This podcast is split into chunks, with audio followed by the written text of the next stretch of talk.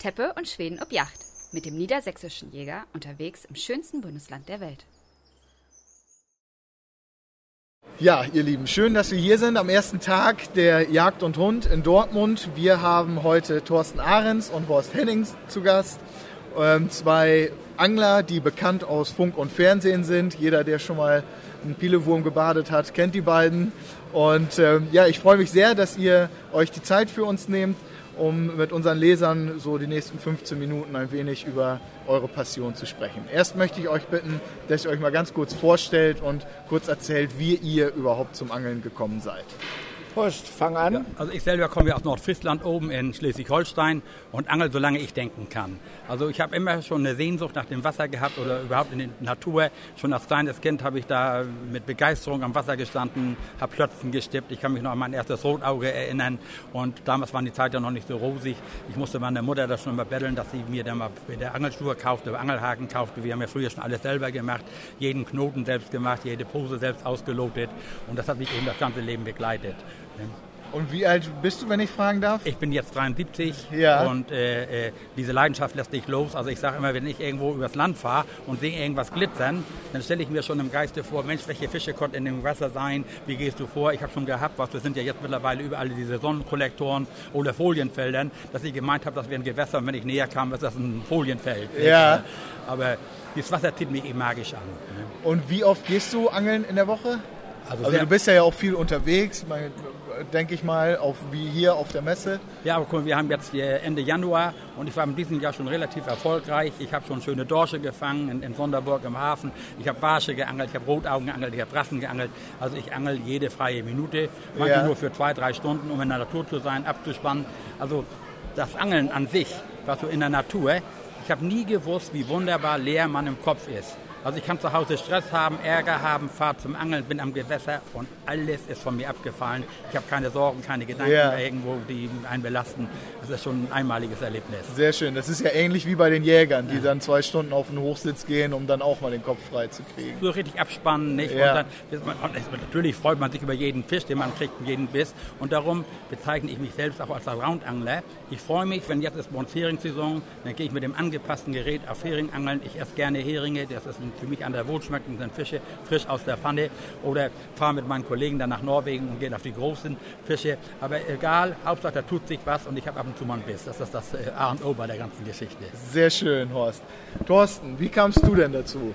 Ja, also ähnlich wie bei Horst. Wer einmal beim Angeln war, ist ähnlich wie beim Jagd wahrscheinlich auch. Der fährt los, macht seine erste Pose, fährt auf Rotfedern erstmal, dann geht die Pose weg, dann kommt sie hoch, dann kriegt man zitternde Knie und das hat sich so weit äh, nach oben katapultiert, dass man jetzt bei der Meeresfischerei doch im professionellen Bereich arbeitet, so wie Horst auch. Horst hat mir ungefähr na, zwölf Jahre voraus. Deshalb lerne ich auch noch immer von ihm oder er manchmal den einen oder anderen Tipp auch von mir. Und so ergänzen wir uns beide, ich glaube, perfekt.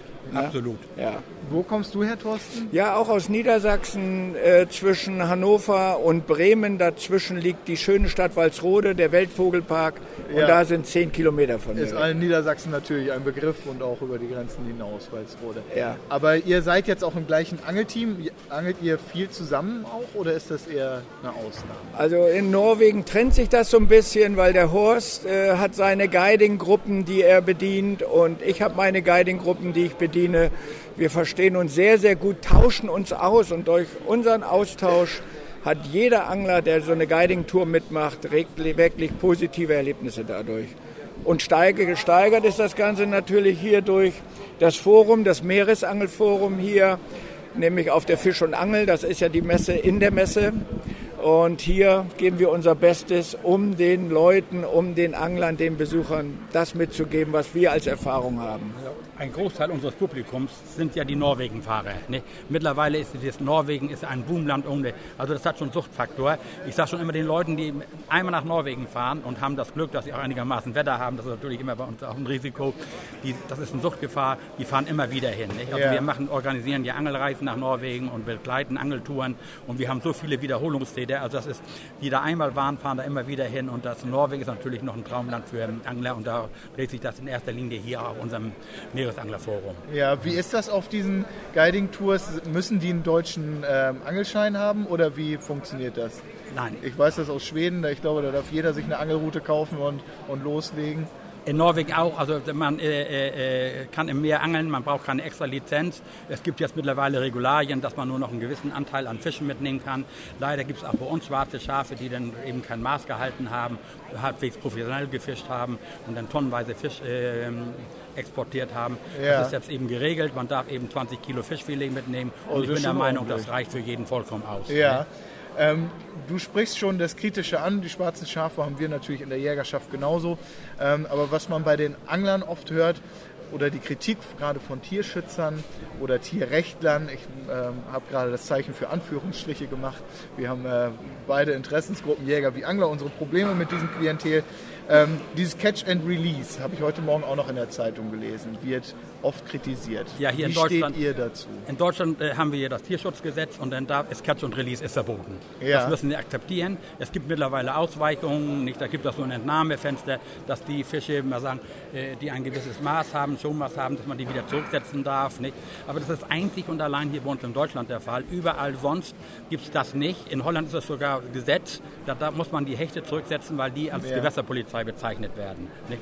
Aber das sind die unterschiedlichen Interessensgruppen. Wir Gewässerpolizei heißt, dass die schwache und kranke Genau. Fische wie, jetzt vielleicht der Wolf äh, Ja, angeblich ja, da der äh, Fuchs, die Natur, der ja. Fuchs das regelt. Ja. Und so ist das bei, bei den Gewässern ist der Hecht, das ist praktisch die Gewässerpolizei. Ja. Und ähm, wir müssen uns ans Gesetz halten. Also ich gehe zum Angeln, um die Fische, die ich äh, fange, auch verwerte. Das Ja. in der Küche. Und untermaßige Fische werden schon zurückgesetzt und wir halten uns da ans Gesetz. Und äh, äh, also es hat ja früher auch, auch äh, Füchse gegeben, wo man das gezielte Wettkampfangeln gemacht haben. Das ist eben verboten. Und mittlerweile ist das Klientel auch viel anders geworden. Die Ja. Leute genießen die Natur, die Freiheit, nicht? gehen mit leichtem Angelgerät zum Fischen. Das ist ja, hat sich ja alles geändert im Laufe der Jahre. Und da gibt es Spezialisten, die nur auf Barsch angeln oder auf Zander angeln. Und das sind wohlschmeckende Fische, die man wunderbar in der Küche verwerten kann. Ja. Und unsere Meeresfische, Thorsten, ist natürlich das absolute Highlight. Ne? Ja. Thorsten, wie siehst du das mit dem Thema Nachhaltigkeit? Bist du da Also, auf der gleichen Schiene wie du? Absolut, weil äh, die Fische, die man releasen kann, sollte man überall releasen, nur bei uns ist es nicht erlaubt und das ist eben schade, weil es einfach das Ungleichgewicht in der Tierwelt her darstellt, wie bei euch äh, bei den Füchsen oder Hasen oder was auch immer das bei euch darstellt. Ja. Bei uns müssen die, die, die Kulturen erhalten bleiben und das passiert nur durch Nachhaltigkeit. Und wenn man jeden Fisch einen auf den Kopf haut, Gott sei Dank gibt es diese Entnahmefenster mittlerweile, oder auch die untermaßigen Fische, dass man da wenigstens was machen kann, um die Nachhaltigkeit ein wenig wiederherzustellen. Ja. Ja. Ähm, was sind die größten Herausforderungen aus eurer Sicht ähm, bei den Anglern und Fischern? Gibt es eigentlich einen Unterschied zwischen Angler und Fischer oder ist das einfach nur das Nein, das ist nein, das geht, das ist das Gefälle von Nord nach Süd. Ja. Äh, oben ist man noch Angler, unten Ja. ist man Fischer Okay. und dann kommen noch die Österreicher dazu, Ja, ohne sie die? negativ zu kritisieren. Nein, also das sind auch äh, sehr hochwertige Angler, die ja dann auch ihre Becher haben, aber trotzdem den Ausreißer immer wieder haben Norwegen, aber nicht nur Ja. Norwegen, sondern Island ist mittlerweile aufgrund der Klimaveränderung, die ja nun da ist, einige wissen es immer noch nicht, aber das Ja. ist ein anderes Thema äh, dass man selbst in Island mittlerweile ein halbes Jahr sehr gut fischen kann und hat da einen noch besseren Fischbestand als in Norwegen, wobei die Vielseitigkeit in Norwegen, Horst, die ist da ein bisschen größer. Die ist ne? größer. Die Natur ist natürlich auch abwechslungsreicher, Norwegen, aber auch hier bei uns zu Hause. Wir haben ja wunderschöne Gewässer und unsere Vereine arbeiten schon. Ich bin jetzt mittlerweile 73 Jahre alt. Ich hab, wir haben schon vor 50 Jahren haben wir schon Meerforellen gefangen, haben die aus, ähm, abgestriffen, haben für Besatz gesorgt, haben unsere Wässer renaturiert. Wir pflegen unsere Gewässer, wir haben eigene Kannst Gewässer du kurz gekauft. beschreiben, was Abstreifen ist? Also es werden geschlechtsreife Fische gefangen mit so einem Elektrofanggerät, die leiden da überhaupt nicht drunter. Ja. Dann wird äh, ähm, leicht künstlich gewonnen, also durch Abstreifen, Ja. wird, künst, wird besamt, ne, also werden also Männchen und Weibchen gefangen. Ja. Und diese kleinen, diese Brut wird in, äh, vorgestreckt und wenn die nachher so groß sind, dass man sie aussetzen kann, dann besetzen wir unsere Gewässer mit. Und die Meerforelle war zum Beispiel bei uns kurz vorm Aussterben und mittlerweile ist das ein Sportfisch. Also Ja. es, du siehst, am jeden Wochenende muss fast Platzkarten ziehen an den guten Küstenabschnitten, wo da Meerforellenangler sind. ne. Unheimlich interessant. Ich erinnere mich noch an meine Jugend. Ähm, ganz so lange wie bei euch ist sie nicht. Ich möchte euch nicht zu nahe treten, aber ähm, ich weiß noch, wie bei uns an der Hase im Emsland so alle fünf Meter Abstände die Aalangler saßen. Da sieht man heute gar keinen mehr. Also Aalangeln ist ja meine Passion. Also ich sitze heute noch mit, nachts hinterm Deich bei mir in Nordfriesland und fange noch immer meine Aale. Ne, ist ja. manchmal sehr ausdauernd, aber ich sitze dann auch die ganze Nacht drauf. Und ich habe gerade eher so ein Dankeschreiben gekriegt. Ich arbeite auch mit den Angelfachzeitschriften zusammen und der Redakteur sagte mir, er hätte sich neulich einen Räucheraal gegönnt und den hätte seine Frau aufgegessen, weil die gar nicht wusste, wie gut so ein Aal schmeckt. Ja.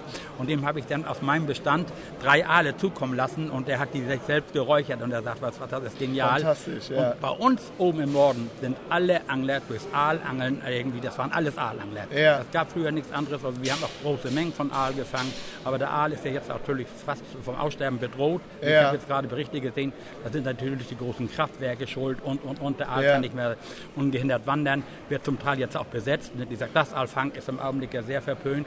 Mein Freund, der Heinz Galling, mit dem ich jetzt so eine Fernsehsendung mache beim NDR, der macht jetzt gerade einen Film über die Aalmafia, ja. die eben diese Glasaale schmuggeln und für teures Geld verkaufen. Ja, ich habe also, schon mal gelesen, dass die mit Gold aufgewogen werden können. Genau. So teuer sind die mittlerweile. Ja, ja, ist ja irre, Wahnsinn. Was habt ihr noch für Herausforderungen? Was seht ihr für, für ähm, Probleme, die eventuell auf euch zukommen können, die eure Passion äh, gefährden könnten? Ja gut, also es sind immer wieder neue Gesetze. Auch in Norwegen ist man da jetzt in Gange und versucht da tatsächlich den Anglern noch ein bisschen streitiger auch diese Filets zu nehmen, obwohl man natürlich Fisch, die man aus tiefem Wasser hochholt, eigentlich mitnehmen sollte, weil sie sowieso meistens verenden wenn das, äh, wenn das Gewässer zu tief ist, dann kommt da der Magensack raus, die Schwimmblase bürtet sich aus und dann ist es schade, dass man solche Fische dann nicht richtig verwerten kann, wenn da jetzt noch wieder eine Gesetzesänderung kommt. Das ist so ein bisschen ärgerlich in der ganzen Situation. Ansonsten da kann ich Horst nur beistimmen. Es ist entspannend, es ist eine andere Welt. Wer irgendwann mal Stress hat in, in, in seinem Arbeiterleben, äh, der fährt zum Fischen und ist in einer anderen Welt. Es geht ja nicht nur um die Fische, es geht um Wale, Pottwale, äh, die Vogelwelt, der Seeadler.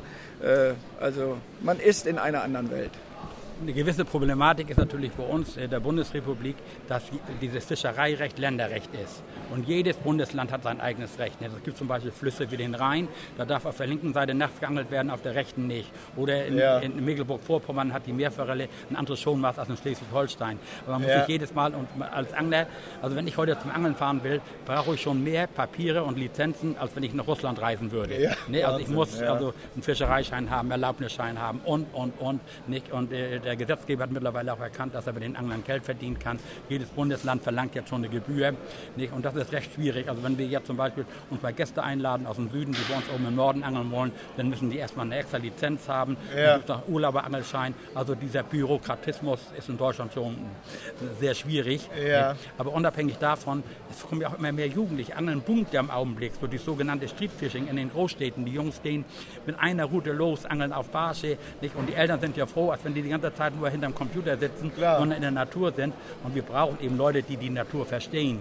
Die also nicht zu Hause sitzen, mit einem Kanarienvogel im Käfig haben und äh, meinen, das wäre die Natur und die noch nie in der Natur einen Sonnenaufgang, Sonnenuntergang erlebt haben. Wenn ich bei mir in meiner Heimat abends auf Aaland sitze und der Tag geht und die Nacht kommt und das, die Natur wird auf einmal ruhig und dann fängt die Gänse wieder an zu quaken. Wer das in sich aufnimmt, der weiß, wo er ist, wo er ja, richtig ist. Ja, ja, sehr schön. Also ihr habt auch, du hast es gerade kurz angesprochen, keine Nachwuchssorgen bei den Nein. Angeln. Ist ähnlich wie bei den Jägern, dass immer mehr Leute auch mit diesen Nachhaltigkeitsgedanken und Back to the Roots, sagt man ja so schön, die Leute wollen wieder wissen, woher ihr Essen kommt wahrscheinlich auch. Und ähm, beim Angeln geht es ja aber wirklich nicht nur ums Fischefangen. Ich habe ähm, viele Aktionen gehört, dass Angler sich auch für die Natur stark einsetzen, um natürlich auch im zweiten Gang ähm, äh, ihre Passion oder ihre, ihr, ihr Hobby weiterzumachen. Ist das ähm, bei der Meeresanglerei auch so oder ist das unterschiedlich? Die Meeresangelei ist natürlich durch die Gesetzgebung sehr ins Hintertreffen geraten. Mal, es gibt zum Beispiel an der schleswig-holsteinischen äh, Küste, an der Ostseeküste, wo es kommerzielle Angelkutter gibt, gibt es zurzeit noch vier oder fünf Kutter, die kommerziell auf Angeltouren fahren. Weil durch dieses Backlimit und diese ganze Geschichte, durch die Gesetzgebung, denen die Grundlage entzogen wird. Und dadurch boomt natürlich jetzt mehr diese Freizeitangelei.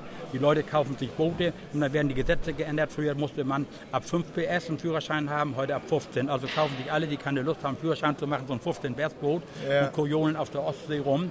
Und das sind natürlich auch viele, die nicht organisiert sind, nicht? Ja. die sich dann auch nicht an dieses Backlimit halten, nicht? die die Campingplätze beliefern. Das sind eben die schwarzen Schafe, die wird es immer geben. Ja. Aber äh, die Meeresangler selber halten sich, also wir halten uns streng an diese Maßgaben, nicht, dass wir dürfen zurzeit eben nur, wir haben jetzt bald Februar, da ist eine Dorschonzeit, da darf man als Angler zwei Fische am Tag entnehmen. Und da halten wir uns einfach dran. Ne? Oder ja. wir gehen gar nicht mehr angeln, wir gehen jetzt eben auf Meerforellangeln. Das Schöne ist ja, wir haben ja mehrere Möglichkeiten. Das ist ja nicht so einseitig. Nicht? Also wenn ich mit meiner Meerforellenroute an der Ostsee lang spaziere und stehe mit meiner Warthose im Wasser und, und rum nur Wasser und nichts anderes und werfe hundertmal, man nennt auch den Fisch da tausend Würfe, man Köder raus und leiert den rein, auf Deutsch gesagt. Und irgendwann, da kommt man bis, nicht? Ja, dann bleibt das Herz stehen. Das ist, ja. das ist ein Erlebnis, das kann man einfach nicht beschreiben. Ja, ja. Ja, ich glaube, die Jäger kennen das, kennen das ganz ähnlich, so dieses eben in der Natur, mit der Natur zu sein und ähm, gerade wie du das auch sehr schön sagtest, Horst, mit, wenn die Natur erwacht und diese unterschiedlichen Tagesstimmungen, sehr schön. Ähm, wir sind schon fast an unserem Ende. Zum Schluss da dürfen unsere Gesprächspartner immer noch einen Wunsch äußern. Was wäre denn euer Wunsch äh, bezüglich auf die Anglerei bzw. die Fischerei? Ein Wunsch auf die Fischerei. Ja, natürlich, dass äh, die Jugend nachzieht, äh, dass die Jugend nachhaltig, so wie wir auch denkt. Und wenn wir das erreicht haben, dann haben wir eine Menge erreicht. Und dann sind wir auch zufrieden. Ja, ich wünsche mir, dass wir in Deutschland eine einheitliche Gesetzgebung kriegen, ähnlich wie im europäischen Ausland, dass wir wie unsere Nachbarländer vernünftig mit unseren Ressourcen umgehen und dass es für alle gleich ist. Ja, also ich sehe sehr viele Parallelen, um das mal abschließend sagen zu dürfen, äh, zwischen Jägern und Anglern. Ähm, wir arbeiten ja auch äh, oft zusammen. Wir hatten jetzt kürzlich noch einen Beitrag über ähm, die Kormoranjagd drin, die, die ähm, Eschen, berichtigt mich bitte, die ja. Eschenbestände ja, ja. stark gefährdet. Komplett, und ähm, wer das mal gesehen hat, wie so ein armer Fisch aussieht, der von so einem Kormoran attackiert mhm. wurde, äh, da sind wir Jäger natürlich gefragt, ähm, die, die Angler äh, tatkräftig zu unterstützen und eigentlich jeden von den schwarzen Räubern mitnehmen, die wir sehen. Ich bedanke mich ganz herzlich für das nette Gespräch bei euch beiden. Äh, vielleicht treffen wir uns ja irgendwann nochmal wieder und unterhalten uns in zehn Jahren dann über die nächsten Herausforderungen, die unsere Hobbys Gerne. betreffen. Und schönen Erfolg auf der Messe. Ne? Genau. Und euch Jägern auch ein, was sagt man so schön? Weidmannsheil. Weidmannsheil. Petri Heil. okay, ich. Jawohl.